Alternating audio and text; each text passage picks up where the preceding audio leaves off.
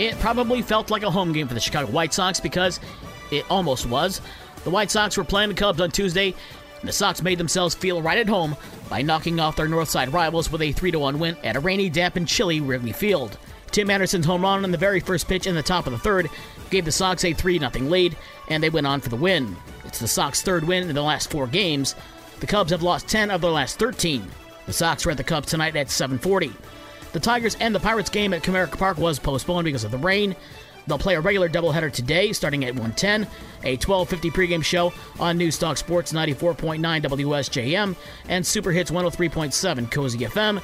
The second game will follow about 20 minutes after the final one ends.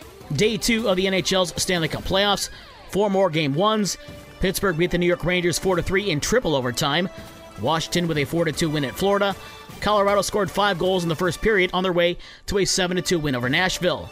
And Calgary beat Dallas 1 0. Tonight it's Boston at Carolina at 7, Tampa Bay at Toronto at 7:30, St. Louis at Minnesota at 9:30, and LA at Edmonton at 10 o'clock. Carolina, Toronto, St. Louis, and Los Angeles lead the respective series one game to none. In other NHL news, the Detroit Red Wings have been looking for a new head coach since Saturday, but the Blackhawks search has been going on quite a bit longer.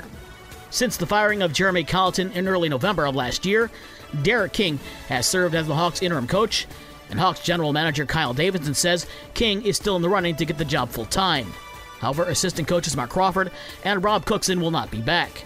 Davidson says he would like to have a coach hired by mid July. And there's a new hockey coach in place in East Lansing. Michigan State has named Adam Nightingale as the Spartans' new head coach.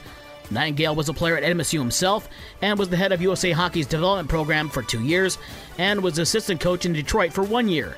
He replaces another Spartan alum, Danton Cole, who was fired after going 58 101 and 12 over his five seasons. In the NBA playoffs, Boston and Memphis each evened up their second round series at a game apiece. Boston beat Milwaukee 109 86, and Memphis got by Golden State 106 101. Tonight, Philadelphia is at Miami at 7:30. The Heat are up one game to none, and Dallas is at Phoenix at 10 o'clock, with the Suns leading the series one game to none. Midwest League baseball from Tuesday: South Bend beat Peoria 5 4 in 10 innings. West Michigan at Lansing and Beloit at Great Lakes were both rained out. And Mother Nature again pushed the high school cancellation button repeatedly, with most of the high school games canceled. One girls' soccer game had Michigan Lutheran over New Buffalo 8 0.